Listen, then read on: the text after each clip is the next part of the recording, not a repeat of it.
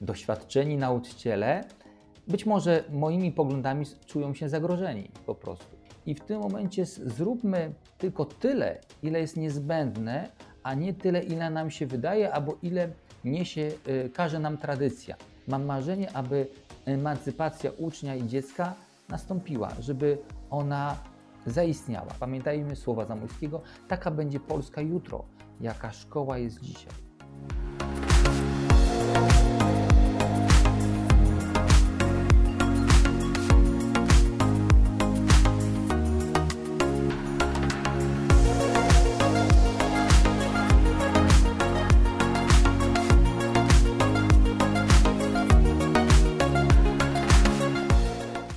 Piątek, godzina 18, kolejny podcast Szkoły 2.0, a dzisiaj nie jestem tutaj sam. Dzisiaj jest wraz ze mną Marcin Stiburski, osoba dość znana w środowisku edukacji progresywnej, edukacji rozwojowej. Mm, człowiek, który e, cieszy się bardzo skrajnymi emocjami, przynajmniej takie mam wrażenie, bo jedni go kochają, jego i jego poglądy, a z drugiej strony inni, często aktywni nawet zawodowo nauczyciele, no niezbyt przepadają za tym, co mówi Cześć Marcinie. No rzeczywiście polaryzuje, e, polaryzuje scenę. E, nie jedna osoba mi już to powiedziała, także nie wiem, czy się do tego przyzwyczajać, czy nie. E, w każdym bądź razie rzeczywiście, gdy się dosyć kategorycznie mówi i nie jest to mowa polityczna, to w tym momencie można wywołać naturalnie w środowisku, do którego się mówi, e, tak skrajne opinie o sobie i o tym, co ewentualnie chce przekazać. Rzeczywiście jest tak, że wypowiadam się e, na, w, ramach grupy Szkoła Minimalna, którą założyłem 3 lata temu. Wypowiadam się na temat edukacji. Dostrzegam być może w inny sposób pewne problemy nękające edukacji i wypowiadając y, te, te, to, to swoje zdanie, y, powoduje, że ci, którzy są osadzeni w tej edukacji, jak to mówią, od lat, doświadczeni nauczyciele, być może moimi poglądami czują się zagrożeni po prostu. A jednocześnie być może, a jednocześnie też y, te osoby, które znowu czują, że coś nie gra w edukacji. Tak naprawdę każdy z nas troszeczkę y, tak to odczuwa. Y, jest tak, że mm, my y, w tym momencie z takimi osobami w jakiś sposób się synchronizuje w jakichś wypowiadanych poglądach. Jasne. Ty też jesteś w ogóle mm, czynnym zawodowo, jeżeli dobrze pamiętam, nauczycielem, e, a robiąc research do tego materiału, trafiłem na takie stwierdzenie, że mówisz sam o sobie nauczyciel z przypadku. Dlaczego? Bo rzeczywiście tak można to tak to ująć. Mam 52 lata i 3 lata temu miałem 49 i 3 lata temu zostałem nauczycielem. Czyli troszeczkę to jest chyba późny etap na rozpoczęcie działalności w jakimś zawodzie. E, po studiach, e, e, w czasie studiów, w czasie piątego roku studiów rzeczywiście miałem jednoroczny epizod na piątym roku w szkole, ale później ze względów ekonomicznych pod koniec lat 90. podjąłem decyzję, że zwiążę się z ogólnie szeroko pojętymi dziedzinami technicznymi, w, gruncie rzeczy byłem przez większość czasu administratorem sieci w różnych instytucjach. Jako informatyk, administrator sieci, e, wiele, wielokomputerowych e, sieci, znaczy wie, wielostanowiskowych sieci komputerowych. I tak naprawdę te trzy lata temu mm, odebrałem telefon e, od znajomej osoby, która powiedziała, że jest wakat w szkole, czy nie, nie zdecydowałbym się na podjęcie pracy na 6 godzin fizyki. Wszedłem tam wtedy, y, jakby jeszcze będąc w rozkroku pomiędzy starą pracą a nową, a jednocześnie tak mi się spodobało, że przez rok czasu, w którym byłem y, pomiędzy pracami, zdecydowałem się, że przegrupuję swoje zasoby w kierunku zostania nauczycielem w polskich szkołach. I tak naprawdę, zostając tym nauczycielem, właśnie po, pojawiły mi się refleksje jako dojrzały, no bądź co bądź przed pięćdziesiątką człowiek, e, który zauważył, że szkoła wcale się nic nie zmieniła przez ostatnie 30 lat, kiedy ja sam byłem w tej szkole i zacząłem to opisywać. Właśnie zacząłem to opisywać na grupie, którą już wcześniej wymieniłem, szkoła minimalna. I te moje opisy, bądź co bądź trochę emocjonalne, trochę dotykające różnych aspektów y, rzeczywistości szkolnej i rzeczywistości ucznia, spowodowały, że w jakimś sensie przyciągnąłem do siebie jakichś słuchaczy, osoby, które e, w tym momencie chciałyby no, też, które myśla, myślą podobnie, jednocześnie też przyciągnąłem osoby, które, no, którym się nie spodobały mocno i klarownie albo mm, dosadnie wyrażane moje nieraz niektóre opinie. Dotarły do nas informacje z ostatniej chwili, to się z tą podzielę poza nagraniem, że są zdalne do 25 lutego od czwartku wprowadzone w całej Polsce. Całkiem mnie to ucieszyło. Nie wiem, jakie ty masz opinie a propos zdalnej nauki, ale ja wolę jednak uczyć się w domu mimo wszystko. E, zauważyłem to tak, już jakby, już jeżeli to komentujemy na żywo takie informacje, zauważyłem, że e, zdalność jest e, tym bardziej pożądana, im starszy uczeń albo student. Czyli młodsze, młodsze dzieci, tak mniej więcej to, to przełamuje się w okolicach piątej klasy szkoły podstawowej. Czyli do piątej klasy podstawowej jest potrzeba, bardzo mocna potrzeba bycia z panią, bycia w szkole, bycia w grupie E, później wszystko zależy oczywiście od, od, od, e, nastawienia ucznia, ale też te nastawienie, no, to jest też jedna z tych gorzkich obserwacji, nastawienie do szkoły i chęć uczenia się zanika w szkole. Ta, te, te, te, ta chęć nauki, która była wcześniej w wieku przedszkolnym na przykład naturalna dla dziecka. Nie? Także y, y, sami uczniowie, y, tych akurat, których uczę obecnie, czyli starsze klasy szkoły podstawowej, będą się cieszyć ze zdalności. Dla mnie jest to na swój sposób wygodne, ze względu na to, że się mogę więcej wyspać. No tak, uczniowie zresztą też, a, a to ważne, bo jednak wstawanie na ósmą no niezbyt sprzyja potem jakiejkolwiek efektywności w nauce w szkole i to jedna z, jeden z tych elementów szkoły, który w ogóle chyba generalnie warto byłoby zmienić. A w ogóle mm, zazwyczaj staram się z gośćmi zaczynać od takiego pytania, em, które zadam i tobie, bo bardzo mnie to ciekawi. Chciałem cię zapytać, jakim uczniem był Marcin no już jakiś czas temu? Jest to Tutaj trzeba byłoby podzielić ten, te, to pytanie na dwa, e, na dwa okresy. Uczeń w szkole podstawowej, łącznie może powiedzmy z pierwszą klasą e, technikum, bo poszedłem do technikum, i uczeń e, od technikum powiedzmy do połowy studiów. Ten pierwszy uczeń w podstawówce to jest ugrzeczniony, skrupulatny, uczący się, posłuszny uczeń, który stara się zadowolić siebie, rodziców i, i nauczycieli, który otrzymuje dobre oceny, otrzymuje świadectwa z, z wyróżnieniem. Jednocześnie ma problemy z językiem polskim, bo troszeczkę nie umie czytać to taka jakby, taka, ale ogólnie jest to uczeń spolegliwy, y, jak to mówią, do rany przyłóż, y, zgłaszający się, troszeczkę narażający się tym samym y, na pewien ostracyzm w klasie, w której niektórzy jego koledzy czy koleżanki nie za bardzo chciały, chcieli się uczyć.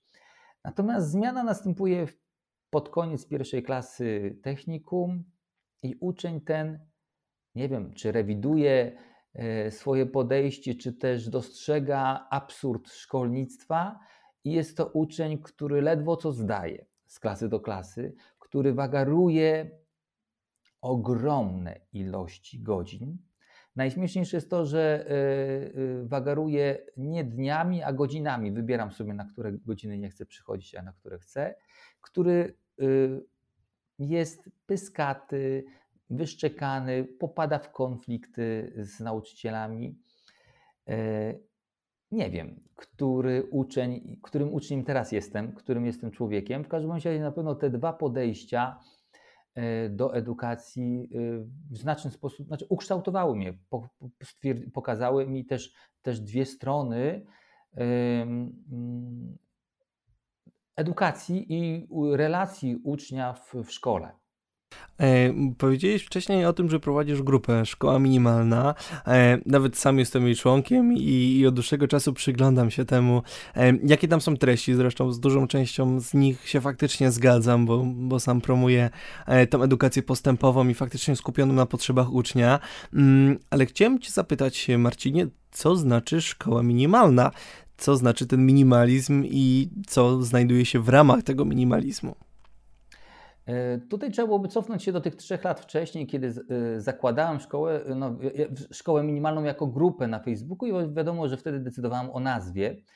I tak naprawdę wtedy te pierwsze refleksje po, bo po kilku wpisach, bo pierwsze, pierwsze kilka wpisów były na mojej własnej jakby, mm, fan, znaczy na mojej własnej tablicy, później dopiero je przeniosłem na mm, grupę, którą utworzyłem. I zauważyłem, że szkoła tonie w nadmiarze to nie w nadmiarze formy, y, treści, y, re, y, znaczy formy i treści, tak to, można, tak to można ująć. I ta treść, no to wiadomo, ta nasza podstawa programowa, wtedy jeszcze bardzo myślałem, że podstawa programowa jest bardzo nadmiarowa, teraz troszeczkę złagodniałem w stosunku do tego, natomiast jeszcze oczekiwania, realizacja podręczników nadmiarowa, a nie właśnie podstawy, pogoń, sama pogoń jest też y, i nasza, nasze ambicje, ten tak zwany wyścig szczurów jest też obecny i stwierdziłem, że trzeba zatrzymać to, troszeczkę powiedzieć sobie, oddajmy cesarzowi co cesarskie i w tym momencie zróbmy tylko tyle, ile jest niezbędne, a nie tyle, ile nam się wydaje, albo ile niesie, y, każe nam tradycja. I ta, ten minimalizm y, absolutnie nie jest y, popeliną. Niektórzy mi chcą zarzucić takie coś, że w tym momencie, no jeżeli nie będziemy się starać, będziemy, nie będziemy efektywnie działać y, w, w, jakimś, w maksymalnym jakimś zakresie, to nie, nie zdołamy osiągnąć jakichś sukcesów. Ja mówię w ten sposób, że owszem, szkoła minimalna jest minimalna, ale jest przestrzenią dla maksymalnego rozwoju, dla rozwoju mistrzostwa.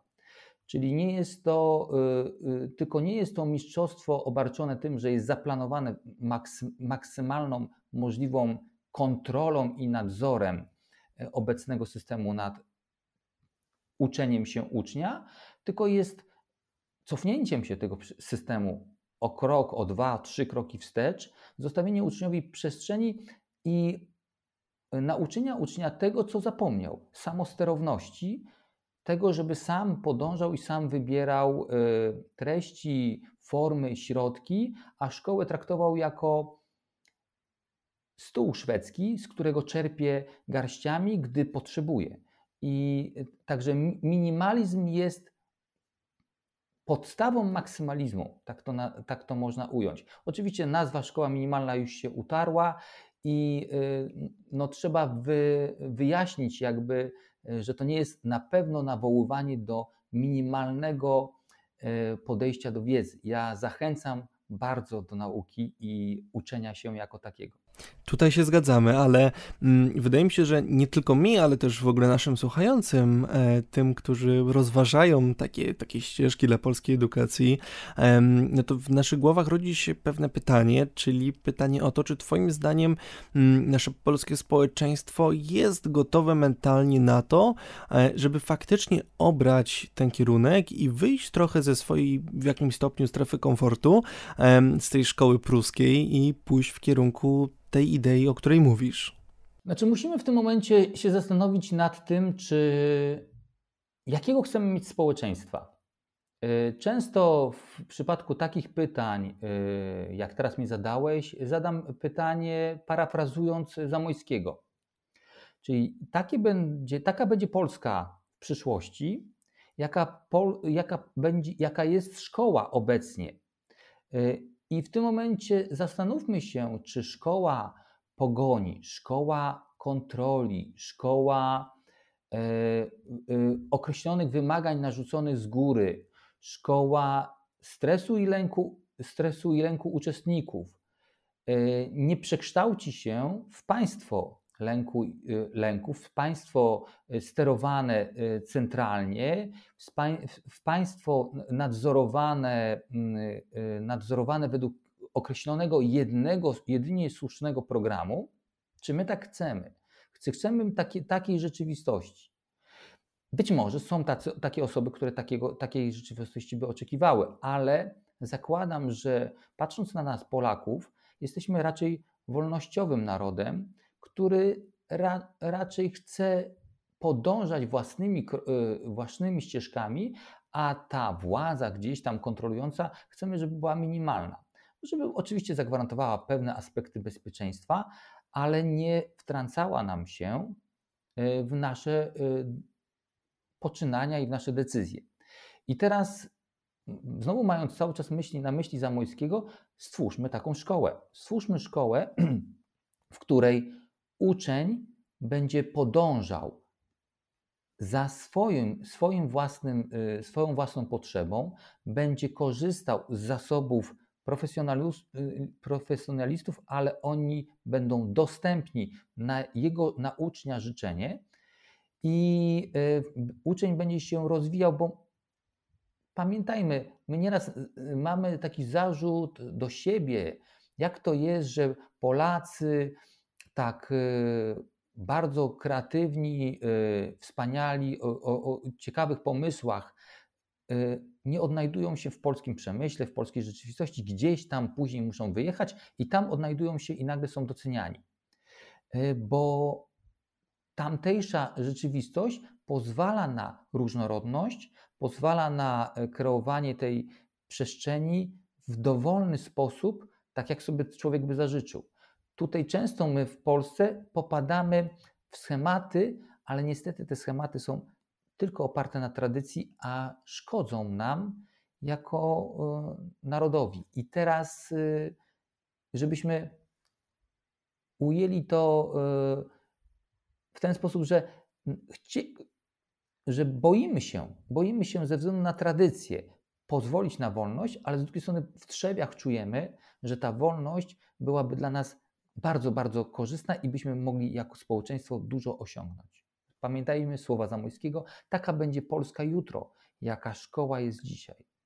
No, ciężko się z tym faktycznie nie zgodzić. Zresztą, jak y, mówisz o tym, że mm, jak pytałeś o to, czy chcemy państwa właśnie takiego no, niezbyt kolorowego, e, chciałoby się powiedzieć, no to w zasadzie aktualnie nasza rzeczywistość troszkę tak wygląda i ciężko się z tą też w ogóle nie zgodzić, że no jest to zasługa szkoły, bo, e, no bo żyjąc na co dzień w cyrku, tak jak niektóre szkoły jednak są takim cyrkiem, e, no to potem normalne życie wydaje się cyrkiem e, i, i niestety taka, taka dziwna zależność następuje.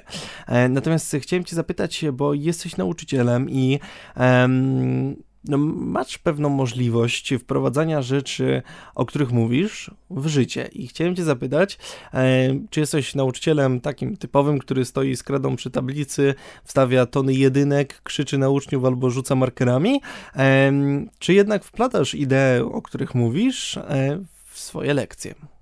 Aż się zaśmiałem, gdy mówiłeś o rzucaniu markerami. Mm, kiedyś się kredą rzeczywiście rzucało. E, natomiast e, e, no, aż strach pomyśleć, że są jeszcze jacyś nauczyciele, którzy rzucają tymi markerami. Szacunek dla ucznia ponad wszystko. Uczeń autonomiczny, oczywiście niedojrzały w swojej, w swoim, w swoim, z racji swojego wieku, ale autonomiczny. On jest sam w sobie decyzyjny. E, ja jestem usługodawcą. Nie przypinam sobie roli jakiegoś mesjasza, mesjanizmu jakiegoś nauczycielskiego, tylko jestem e, narzędziem pomocnym uczniowi w jego drodze edukacyjnej. E, jeżeli chodzi o sposoby, które uwzględniam, wyznaczyłem sobie pewien trend śledzę, gdzie pojawia się lęk w szkole. Sam go kiedyś też doświadczyłem y, jako uczeń i mm, zrozumiałem, że lęk jest tym, zresztą nawet patrząc neurologicznie na to, on powoduje wydzielanie hormonów, które blokują y, wręcz y, przyswajanie wiedzy. I w tym momencie ten lęk należy wyeliminować. Szukam miejsc zatem, gdzie lęk się pojawia i tam staram się zrozumieć sytuację i modyfikować tą rzeczywistość. Pozwalam odczarować na przykład stanie przy tablicy jako bardziej zabawę, jako prezentację, oczywiście na zasadach dobrowolności.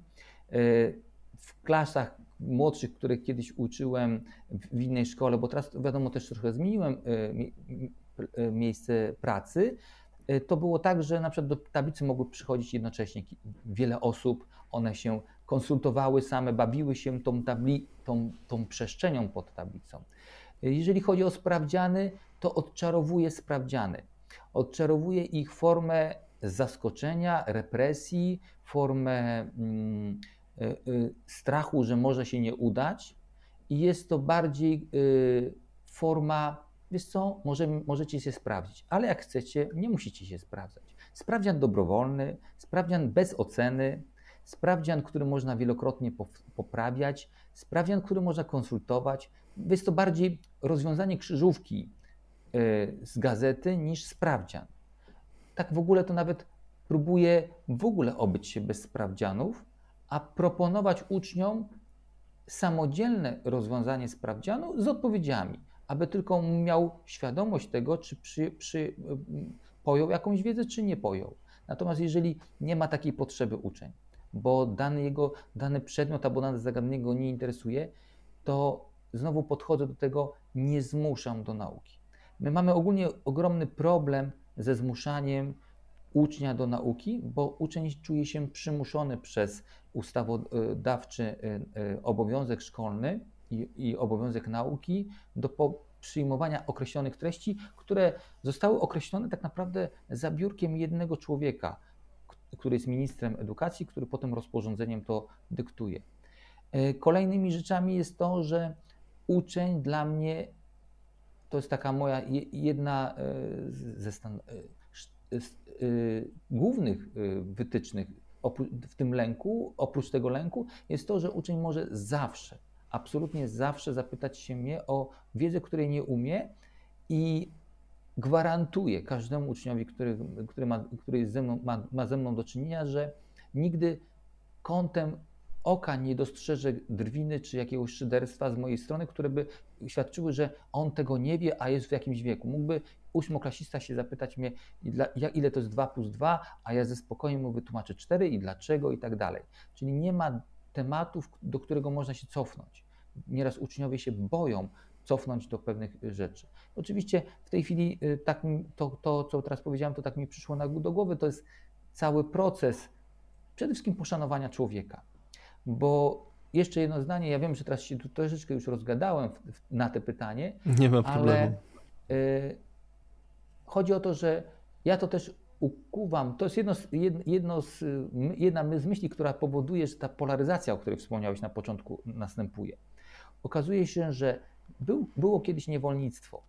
Myśmy emancypowali niewolników, daliśmy im prawa, i e, była oczywiście, e, były, z tego powodu też powstała wojna secesyjna w Stanach Zjednoczonych, ale chodzi o to, że my, jedni ludzie uznali, że niewolnictwo jest złe, inni upierali się, że, je, że było korzystne, że jest tak naprawdę naturalne, że na tych plantacjach bawełny to oni powinni w dalszym ciągu za darmo pracować.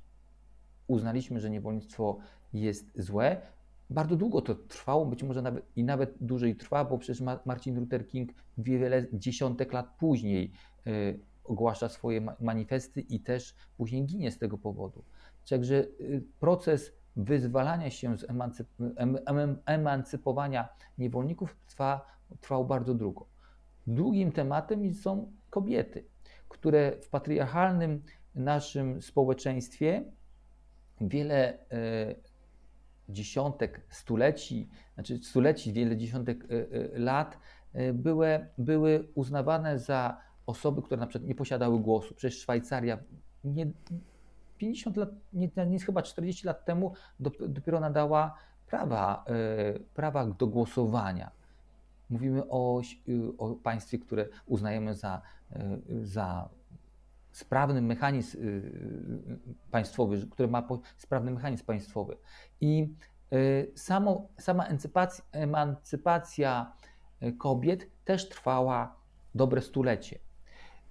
I teraz tak naprawdę stoimy przed kolejnym krokiem cywilizacyjnym. Emancypacja ucznia, emancypacja młodego dziecka, które jest zależne od y, rodziców, które jest zmuszane do pewnych dróg wyboru, nie, nie jest tak, że rodzice tworzą środowisko, w którym się dziecko rozwija, tylko często rodzice kreują rzeczywistość, która jest sprzeczna z, z wewnętrznymi potrzebami takiego, y, takiego dziecka, takiego ucznia. I musimy zainicjować marzenie, tak jak Martin Luther King powiedział, marzenie, że mam marzenie, mam marzenie, aby emancypacja ucznia i dziecka nastąpiła, żeby ona zaistniała. I być może będą kolejne dziesięciolecia upływać, aż dojrzejemy jako cywilizacja do takiego stanu, ale warto by było wyraźnie y, zaakcentować początek takiej drogi. A jak, Marcinie, reagują rodzice i dyrekcja na to, że te twoje lekcje nie wyglądają jak takie no, typowe lekcje w typowej szkole? To jest też trochę polaryzacyjny. Tak jak polaryzuje y, w swoich wypowiedziach na grupie, tak polaryzuje także rodziców. Są rodzice, którzy dostrzegają to i rozumieją, dlaczego dziecku należy dać takie, taką, a nie inną formę wsparcia w edukacji. Dlaczego y, dziecko y, źle się uczy albo źle to wpływa na późniejsze życie, gdy jest osadzone w lęku szkolnym. A są też rodzice, którzy mówią w kategoriach: Ja miałem złą edukację i wyrosłem na dobrych ludzi, to moje dziecko też musi taką edukację doświadczyć że nie ma y, dobrej edukacji bez przykręcania śruby, że nie ma e, mistrzostwa, gdy nie ma potu i łez. Niestety te dwie e, e, rzeczy się jakby spierają, znaczy rodzice się spierają. Z dyrekcją jest bywa różnie, ponieważ jest to już jedna osoba, to nie jest populacja jakaś, ale też miałem do czynienia z kilkoma różnymi dyrekcjami w kilku szkołach. I są szkoły wspierające taki model edukacji i szkoły, którym po prostu nie jest po drodze z taką edukacją, ale tutaj no, rynek pracy e, sam weryfikuje moje relacje, ponieważ mogę najzwyczajniej w świecie się rozstać ze szkołami, e, czyli z dyrektorami, którzy mnie zatrudniają, którzy nie podzielają takich poglądów, a znajduję takich, takie szkoły, które mm, no, są e, spójne z, z tą narracją, którą ja, ja głoszę. Także y, dziecko, y, dziecko jest tutaj jakby, znaczy dziecko, stosunek do dziecka, stosunek do edukacji jest tym wyznacznikiem, a polaryzuje nauczycieli, polaryzuje y, rodziców, polaryzuje także no, dyrek, dyrekcję szkół, dyrektorów.